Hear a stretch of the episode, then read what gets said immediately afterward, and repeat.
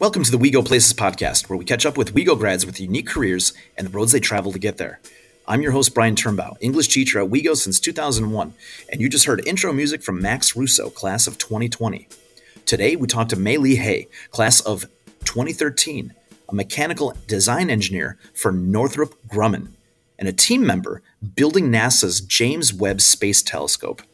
Mei Lee is also a co founder of Atwero, a non-profit organization that assists people with disabilities in underdeveloped countries.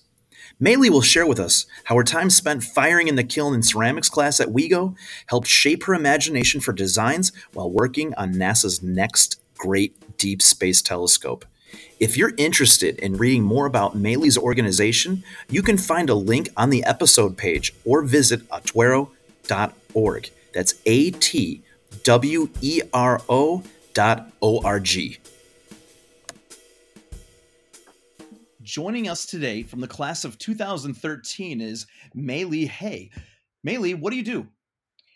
Hey, I'm happy to be here. Like uh, Mr. Turnbaugh said, my name's Mei Lee. I am a mechanical design engineer on the James Webb Space Telescope. So, Mei Lee, let's start from maybe the beginning. Mm-hmm. How did you get from West Chicago and get to San Diego because that's where you did your undergrad, correct? Yes. How did you choose San Diego as opposed to uh, any of these other places? Sure. You could have gone to school. Yeah, well, I applied uh, to quite a few schools. I think something like ten, pretty much across the country. Um, I had a good idea that I wanted to come out west. Um, I just I'd been to San Diego one other time and totally loved it, but uh, the reason why I ended up choosing was San Diego was because um, they had a pretty liberal arts type of engineering degree where I would be getting a bachelor's in science and a bachelor's in art at the same time. It seemed like some of the other schools I was applying to, they were pretty tech focused, which is always a good thing. I mean, I could I could now give you the positives and negatives of going to a school that had such a um, interest in having um, a lot of core classes and a lot of liberal arts classes on top of an engineering degree. Um, but it was that, and it was also the scholarship. University of San Diego was a private school, and they gave me a very good scholarship. So I think it was between there and uh, University of Dayton in Ohio. And I visited Dayton, Ohio, a week before I visited San Diego, and there was a snowstorm and we got stuck there for a while. And I think just the two experiences, um, I went with San Diego. It's uh pretty un- yeah pretty tough juxtaposition of uh, weather patterns. San Diego perfection and snowstorm of Ohio. So I can see how you uh, landed on uh, San Diego for sure. Now, did you know that you wanted to be an engineer when you went to San Diego? I mean, you said you kind of knew that there was a balance there, but what was the uh, what was your kind of uh, search to maybe find that particular uh, field of study?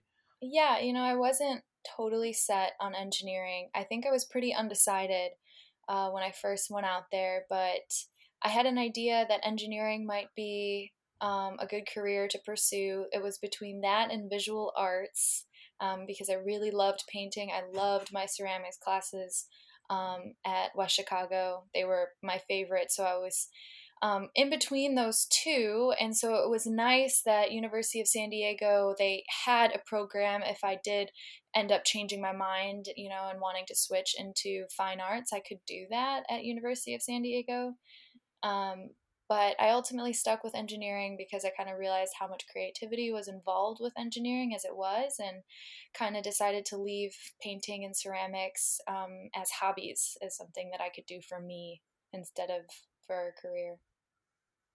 What were some of the, the kind of early projects that you had at the University of San Diego that really kind of gave you the type of traction to to feel very, the that yeah this is exactly where I'm supposed to be. Do you remember like was it a, a class or was there like a particular hands-on project that really kind of uh, solidified your decision? Yeah, I think that um, my first year there was I had to take a machine shop class and I learned how to weld as a freshman, which I thought was like pretty insane and I loved the hands-on experience of um, that machine shop class. So I think um, that's when I kind of was like, all right, there's a lot of, you know, there's still a lot of um, creativity going on here. I mean, I'm in a machine shop and I can make whatever I want. And specifically, uh, my sophomore year, it was um, we had a woman come to our university and speak. She was being honored as a women's peacemaker. Her name is Margaret Orech, and she um, talked to us about uh, how hard it was to adjust to life with a handicap. And um, when she was talking to us about uh, some of her struggles, and she's the founder of the Uganda Landmine Survivors Association. Actually, she's a landmine survivor victim herself.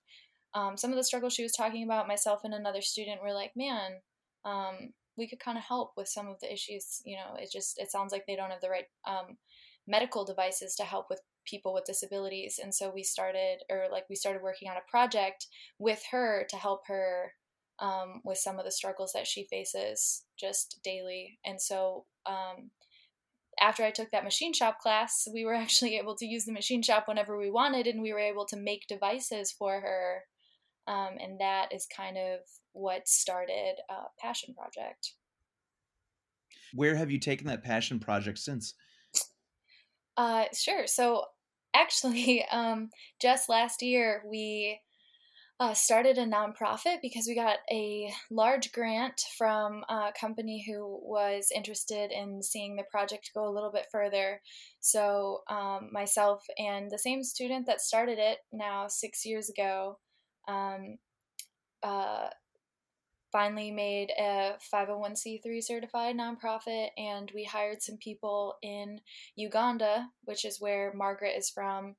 And um, we've started uh, fabricating the devices over there specifically they're pit latrine assistive devices. So they help um, people who can't use a pit latrine using uh, you know just their own strength. If they're missing any lower extremities they wouldn't be able to squat and stand back up by themselves.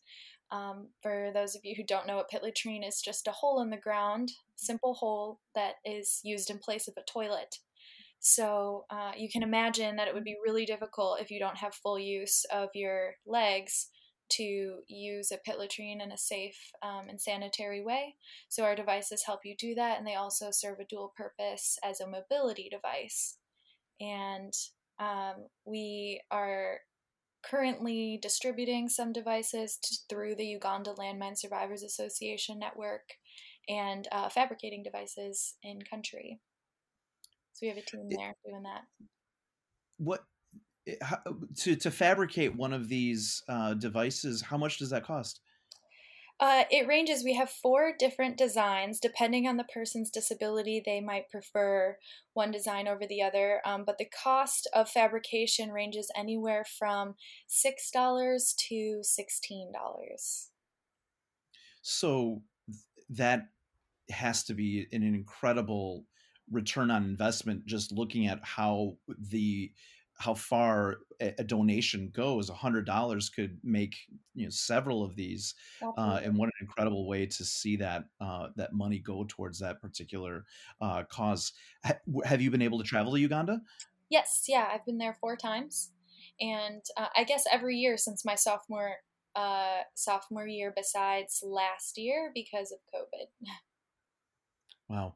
Uh, so that must be incredibly rewarding. And Maylee, I, I want to say that you had your mind on projects like this all the way back in high school. Do you remember what was it? Almost the same design. I, do you do you remember uh, exactly what that was? Because I remember we talked about this. You you also had a similar type of kind of concept to to help people using art and or not, sorry not using art using design uh, for people. Do you remember what that project was or that that concept was in high school? Yes yeah actually i think you, you helped me a good amount with my essays getting into college and my idea in college or in high school was that i wanted to use design to build um, eco-friendly houses for homeless people so um, I had been inspired by a sculpture that I saw, I think, at the Museum of Contemporary Art downtown Chicago, and it was this house made out of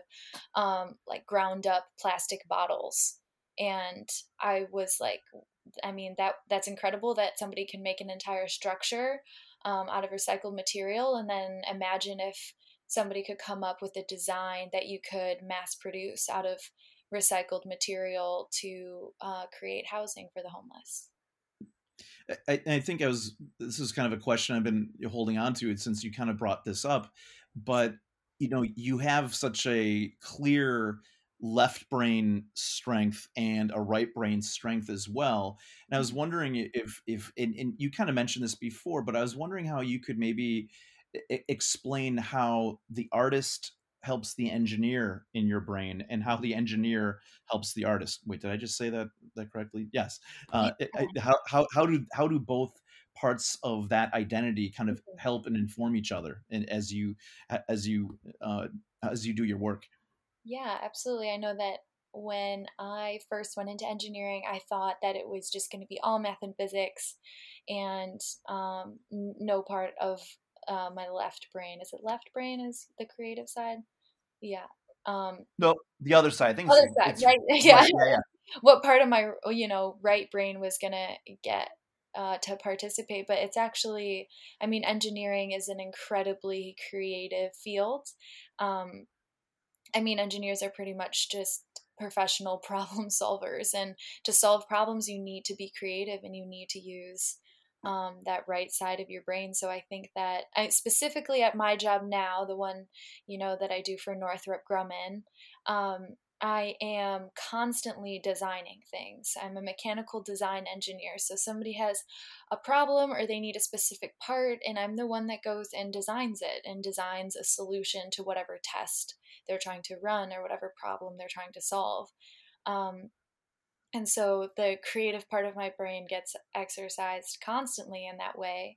And i think um, similarly uh, the the um, engineer helps the artist in um, I guess the organization, I would say, and the like the execution of it all. You, you can have a lot of really creative ideas, but the I'd say the left part of my brain is is the type A part as well, and um, and uh, you know is the part of my brain that lays out steps that mathematically calculates what needs to get done in order to execute whatever creative solution has come to mind. So you uh, you you've also worked with something called the Engineers Without Borders. Was that mm-hmm. similar? Was that the original project that uh, that brought you to Uganda, or is that is that a different organization altogether? That's a different organization altogether, but they they have very similar missions.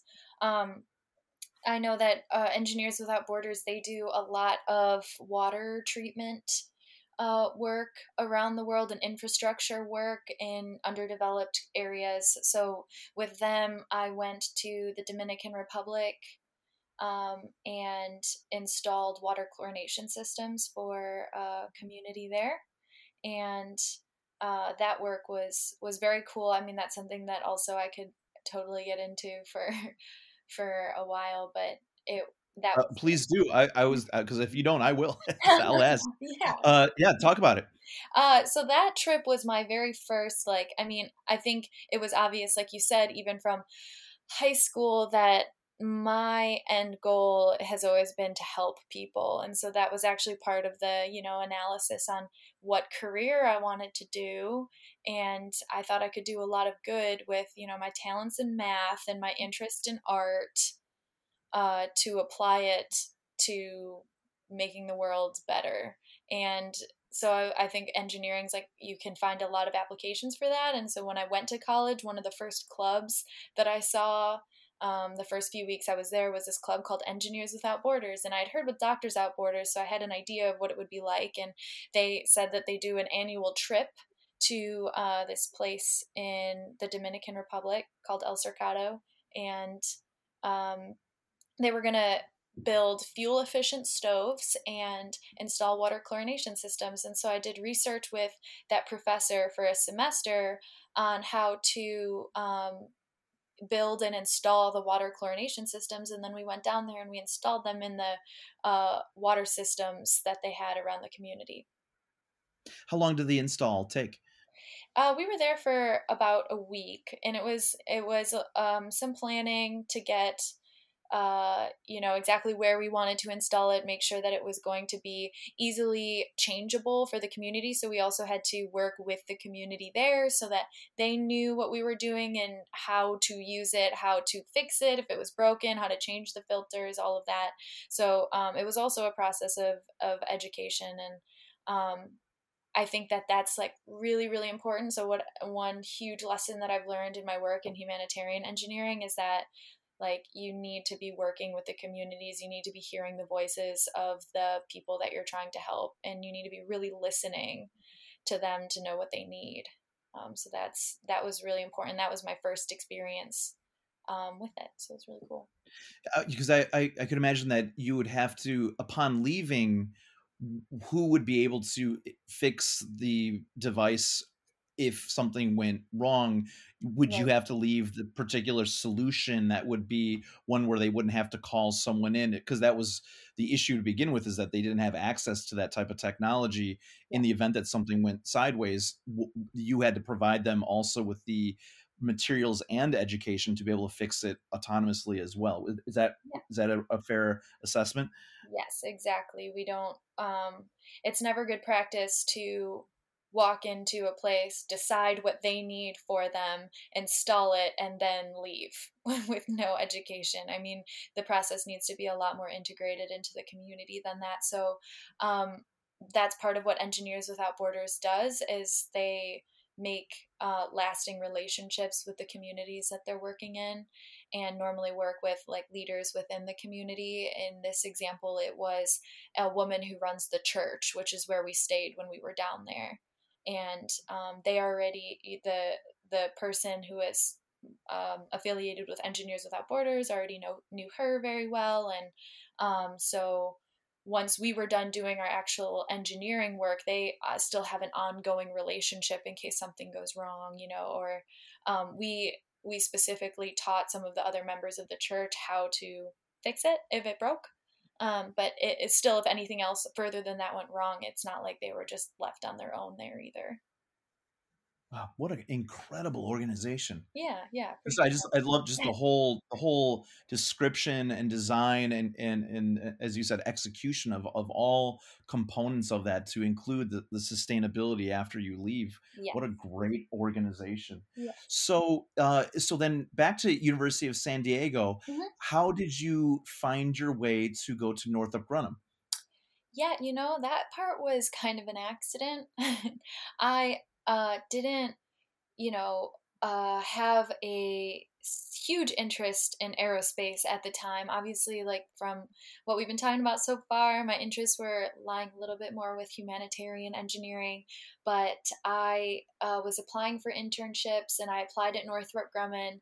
They accepted me and told me that I was going to be on the James Webb Space Telescope. And that was my first time that I had heard of the James Webb Space Telescope. Like Northrop Grumman, the reason I applied was because they're a very big company and there was actually a location in San Diego. So I thought um, that would be pretty easy. I could just stay put and go to that location. And then they told me that I would be on the James Webb, which was actually in Los Angeles. And that was, you know, my first experience ever in Los Angeles was through that internship. But it ended up that three months went by.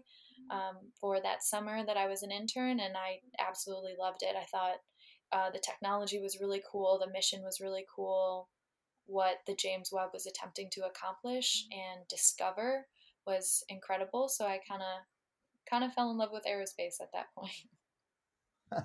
so let's talk about the uh, the James Webb because this is a you know looking at the website for uh, James Webb. This is a very ambitious piece of observational uh, technology. Mm-hmm. Um, what, how would you describe the mission for it once it's uh, uh, successfully uh, docked in orbit?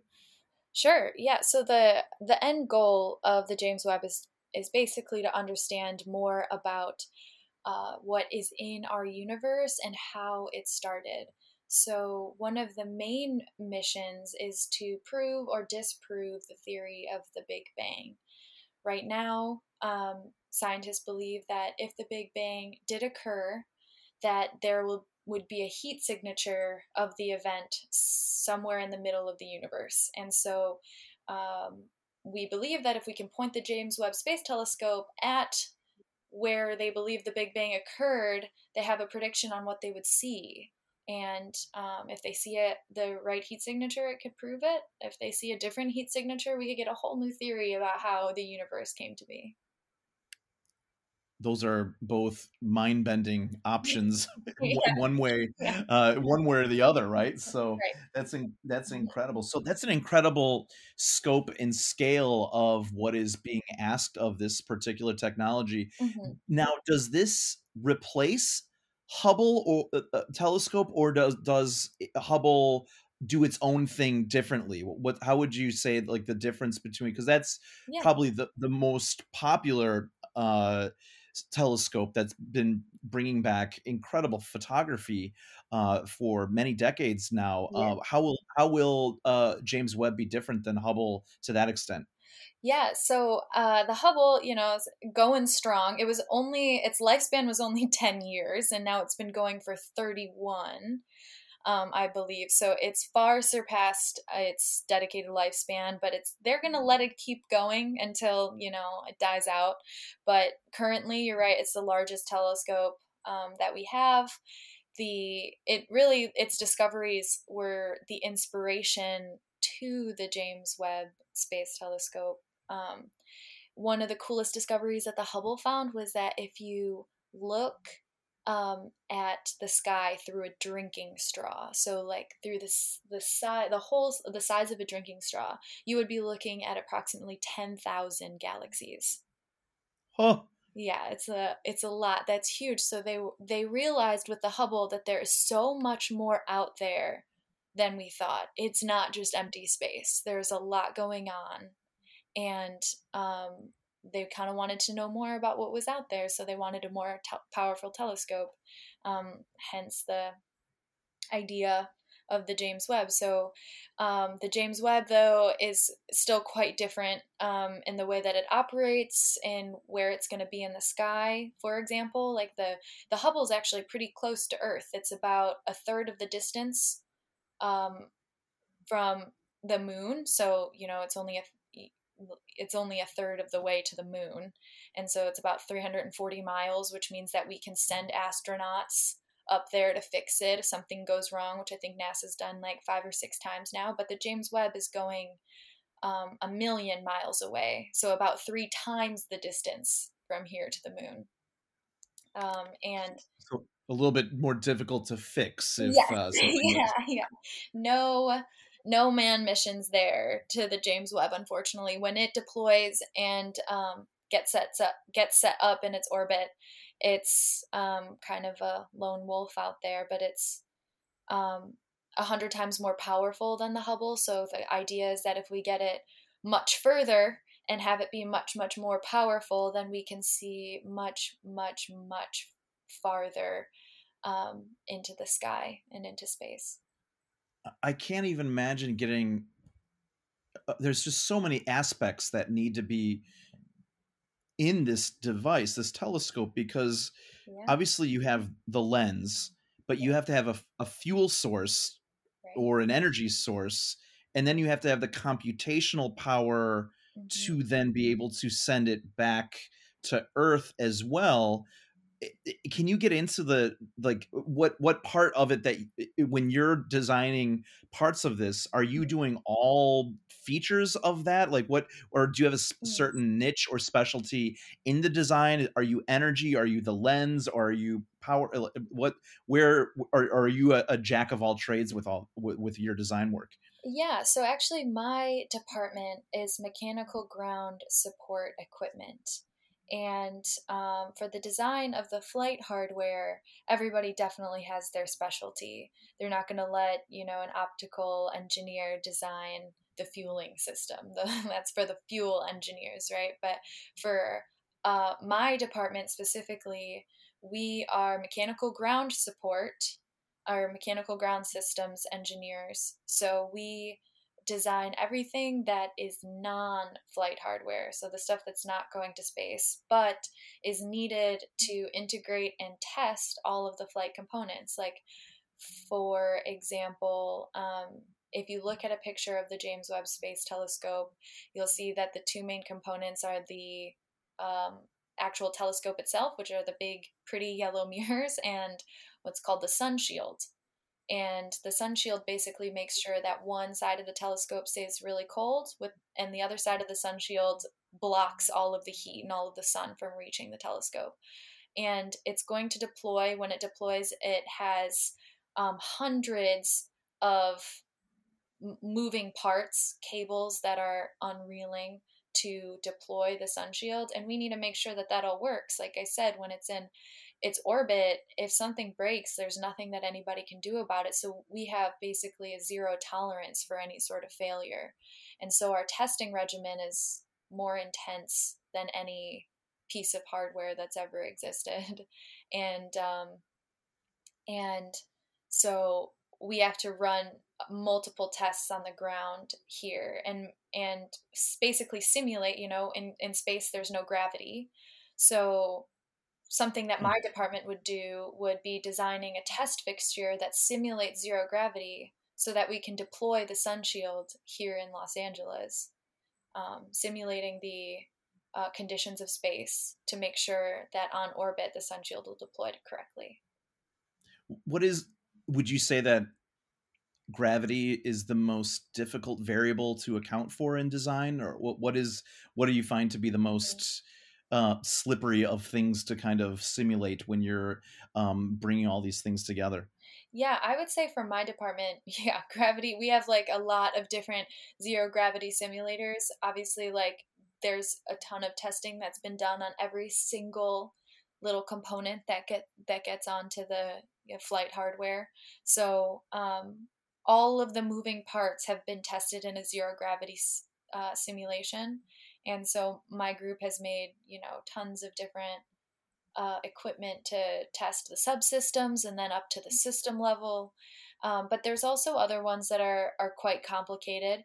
Like, for example, there's all the thermal testing. We need to make sure that it can withstand all of the different the temperatures that it's going to face. So, you know, at one point we um, we bundled this whole thing up as though it was going into a rocket and then we stuck it into a thermal chamber instead and like blasted it with heat and brought the temperatures down to space freezing and um, did all of that just to make sure that every component on the sun shield will also be able to handle the extreme temperatures and vibrations and there's a lot of different tests that go on. Um, but my department is kind of the the one that designs all of the fixtures that hold it and transport it and um, keep it safe too during all those tests. When did when did construction and design begin for the um, uh, for the telescope, and and when is the going to be the the I guess planned launch uh, for it? Yeah, um, I think the initial concept or like the initial proposal was given to NASA in like 1966 or sorry 96 1996 and uh and uh you know that was like I, I was one at the time when that's incredible. Yes yeah and i think then northrop got the contract in 2001 i want to say 2008 is when things began to get put together to get built um like you know where where subsystems were getting assembled and then um yeah i joined the program in 2017 that just the whole sequence of that I, I was thinking okay so you were watching sesame street when that happened yeah. and then and now you're you know you're a key component to all of that it's, it's just amazing how this thing lives completely separate from you and then you join it and you can uh-huh. contribute and you kind of bring it it's, it's a it's a fascinating uh, uh, uh, whole whole concept so just really quick what what would be the temperature variations once it's out into space is it always cold or does it get hot out there as well? Yeah, so uh, the temperature variation is actually on one specific point of the orbit. So it's going to be in the Lagrange 2 orbit. And um, this is, orbit was picked specifically because the Earth will always be in between the uh, space telescope and the sun.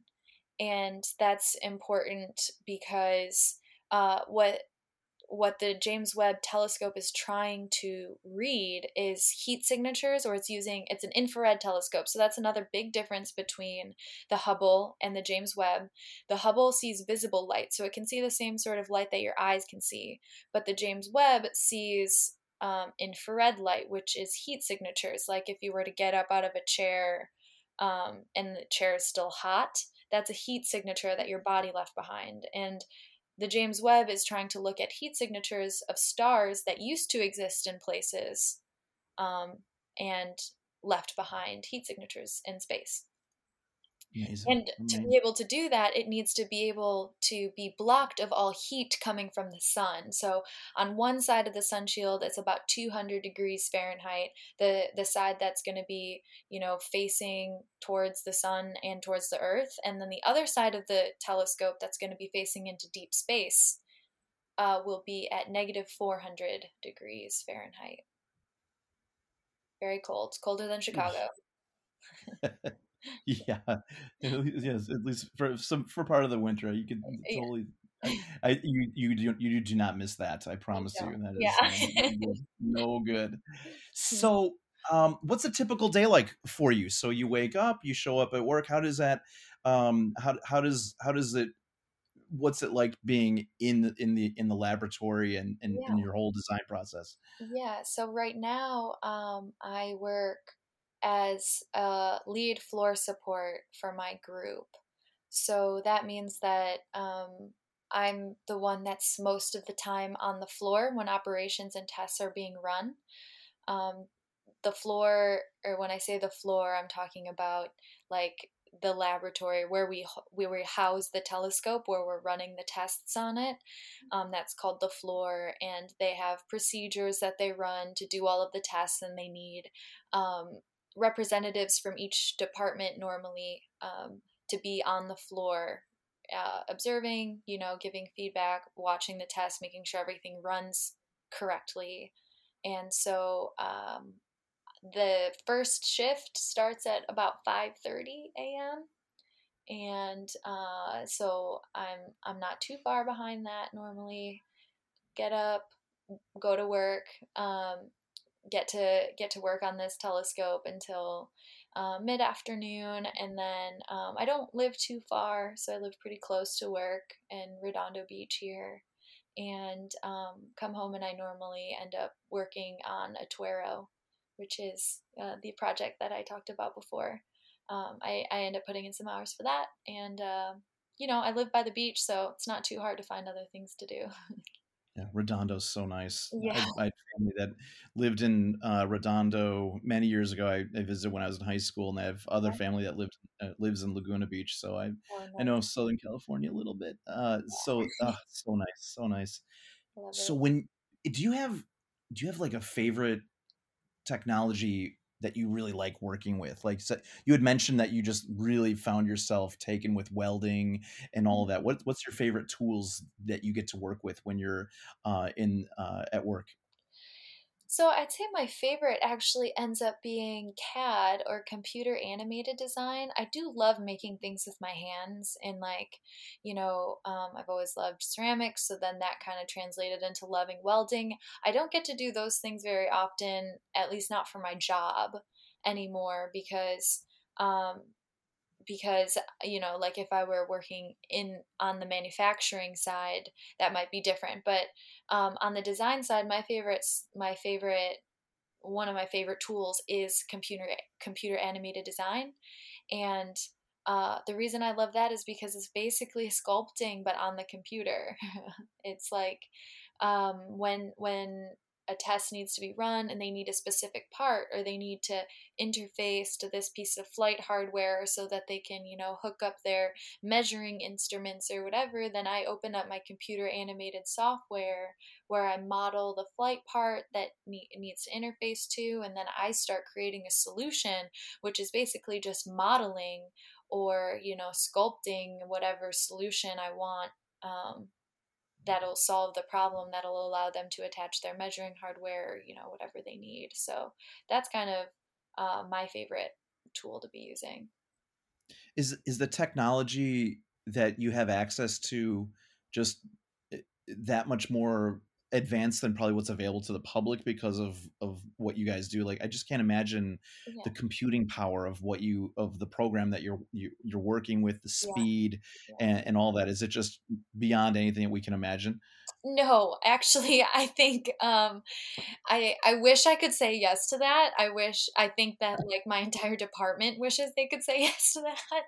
Uh, it's definitely more powerful than maybe like what what uh, is available at West Chicago, but actually not by much. I never got to take a class um, in SolidWorks at West Chicago, but I wish I did. Um, I don't know. Do, do, you guys still offer that, like a SolidWorks I, class? I don't. I think we have. I think we still have like computer design at, uh-huh. at school. Yeah. Yes, yeah. So um, I know that I think there were some other um, alumni from my class that I was talking to, and they learned how to use SolidWorks at West Chicago. Um, I didn't get to do that. Basically, the program that I use every day is like the uh, professional version of SolidWorks. It's called CATIA, and it is made by the same company as SolidWorks. It has a ton of the same features as SolidWorks. It does. It's slightly more. You know, it's more advanced than SolidWorks. Um, but it has you know the same setup, the same programming, the same people made it. So um, you know, and then they just give me a, a powerful computing computer, like a, a 64 gig computer, but that's about it. It's nothing that is unattainable for somebody at home. So, Maylee, you were, uh, you also have been kind of giving back as a as a role model in kind of uh, uh, kind of like the STEAM type of uh, educational mm-hmm. leadership. Uh, I was wondering if you could kind of speak to how you've been uh, kind of positioning yourself to kind of give back as a role model in such a way recently. You did some work, uh, I believe you just had a speech last week for First Star. I was wondering if you can mm-hmm. kind of talk about um, your role as as a role model in in that regard. Yeah, absolutely. I think um, I am very passionate about making sure that everybody feels like they are fully capable and have the opportunity to do what I do. Um, I know like it sounds intimidating, you know, it's rocket, it's literally rocket science, but anybody, I promise, like um, anybody can do it if they put their mind to it. It's it takes a whole team of people. So what I'm what I'm saying in this presentation does not um, does not come from just me. It's a whole team of years and years, you know, of uh, technological advancement, and it's it's nothing that um, anybody or it's anybody could be a part, you know, of something as cool as the James Webb. And so I mm-hmm. want um, to make sure that people feel very encouraged to go down a path in STEM, um, especially young women.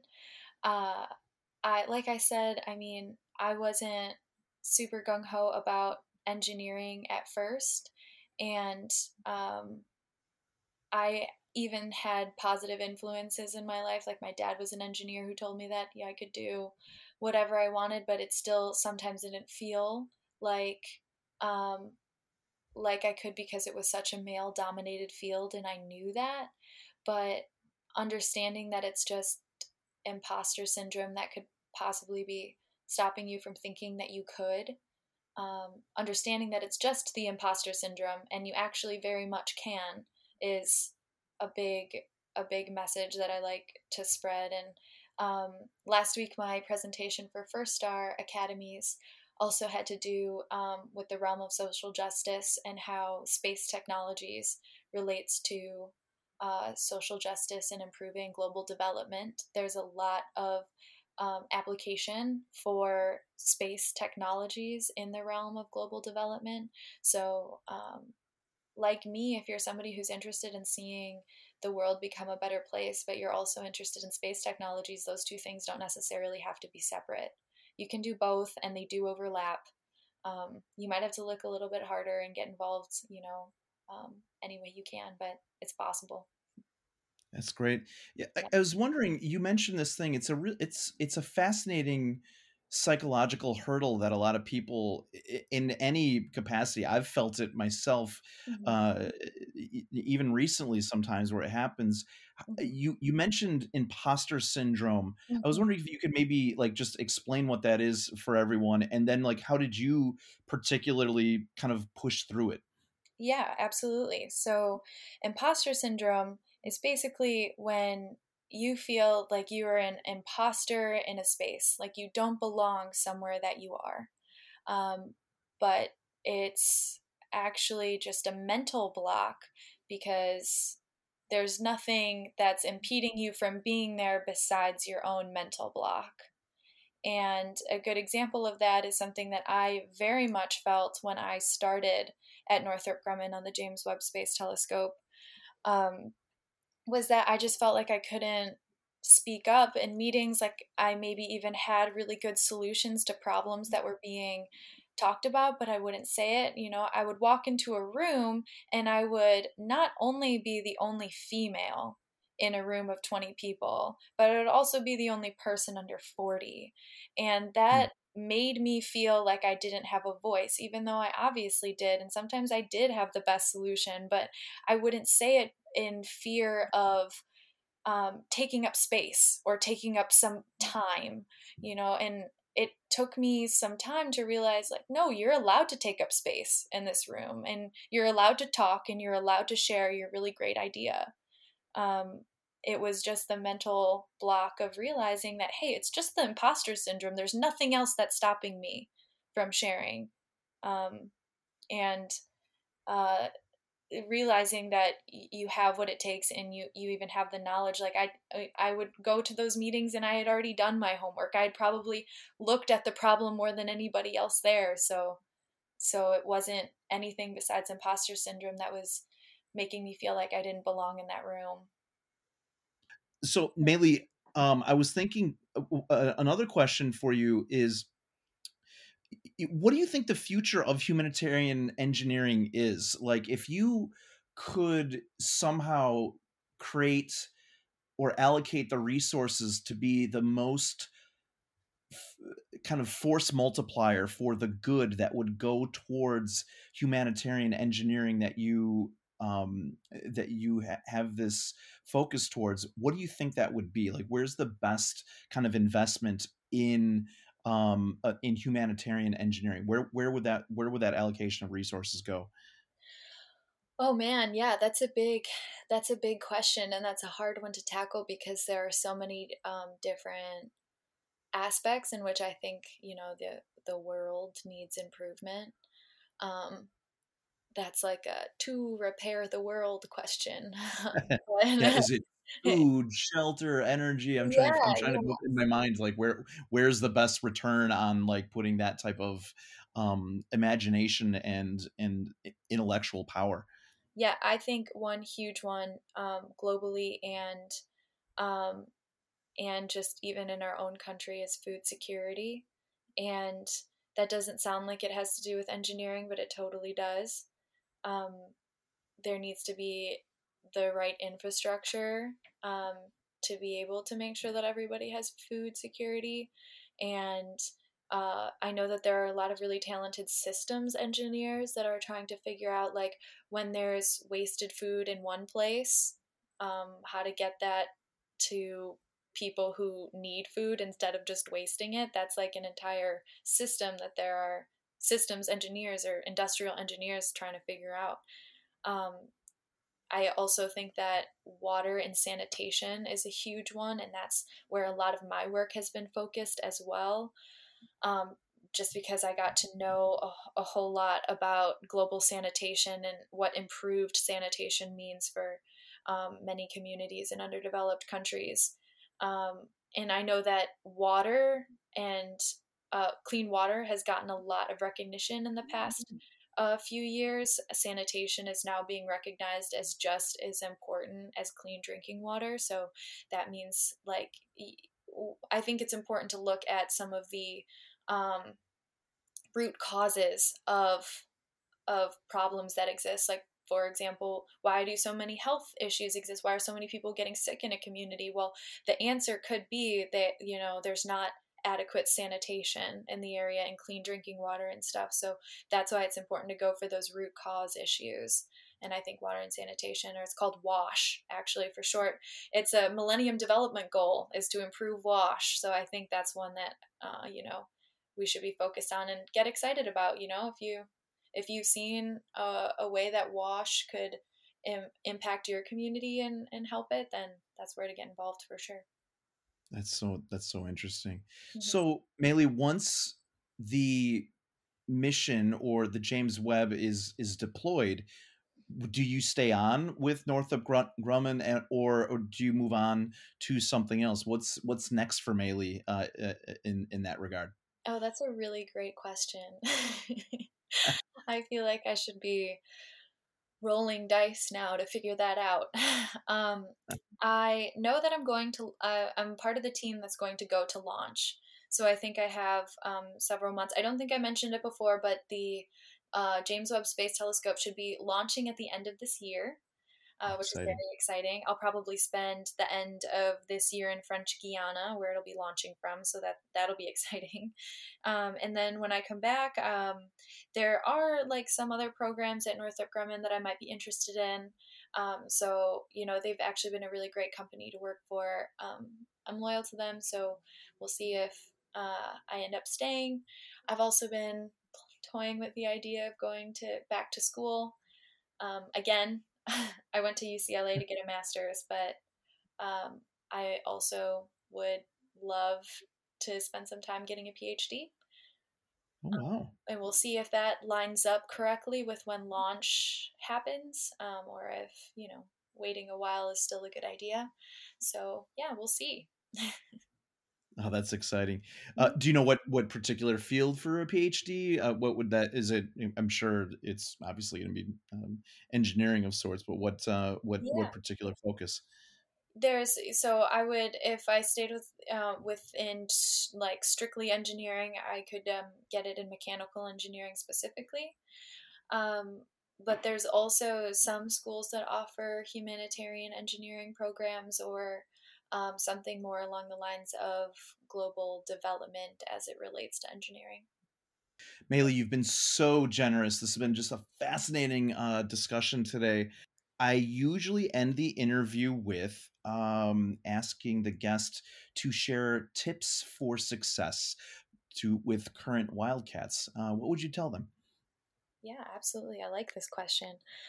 Uh, I would definitely say to start exploring what you like. Um, there's really no right answer to it, uh, and you can do it by process of elimination, which is part of what I did. Um, figuring out what you don't like is just as useful as figuring out what you do like. So, um, join clubs, go to classes, ask your teachers. I mean, um, the teachers are filled with so much knowledge there. So, just try and see if you can figure out what you like and what what you might want to do um, with your time later. So uh, to me, that was that was really important. I loved the clubs and um, the way that you know I got I was in art club and swimming and um, I was able to kind of figure out, but I still wish I did more like the fact that I think there was a club that was 3D printing, that might have been where some of my friends learned how to use SolidWorks. And I wish I did that. But, I, uh, you know, I think it's important to continue exploring. Um, you don't need to know what you want to do, what career, what you want to have, but you need to know what you like. Um, I think that's a big one. And I think um, getting uh, acquainted with whether or not you know imposter syndrome is affecting you and how you're gonna overcome it. Those are my advice. Ah that's so great.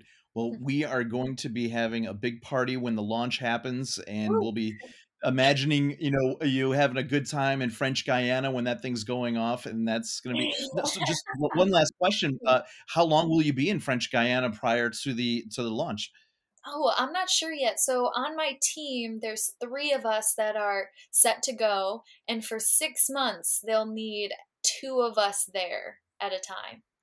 So it could be for a full six months. It could be for three months, could be for two months. We'll see. or probably won't be less than two months. Yeah. yeah. Oh, that's so great. Well, Maylee, thank you so much. This has been uh, so enlightening and inspiring, and I uh, can't thank you enough for your time today. Yeah. Thank you so much for this opportunity. This was really fun. Makes me miss West Chicago, honestly.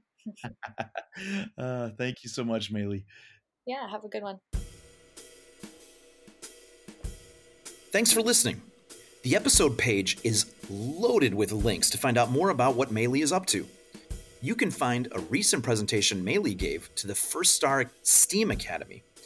There's also going to be a link to her Atwero organization and a link to more information about the mission and science of the James Webb Space Telescope. You can follow WeGo Places episodes on iTunes and Google Podcasts. Just search WeGo Vox or WeGo V O X.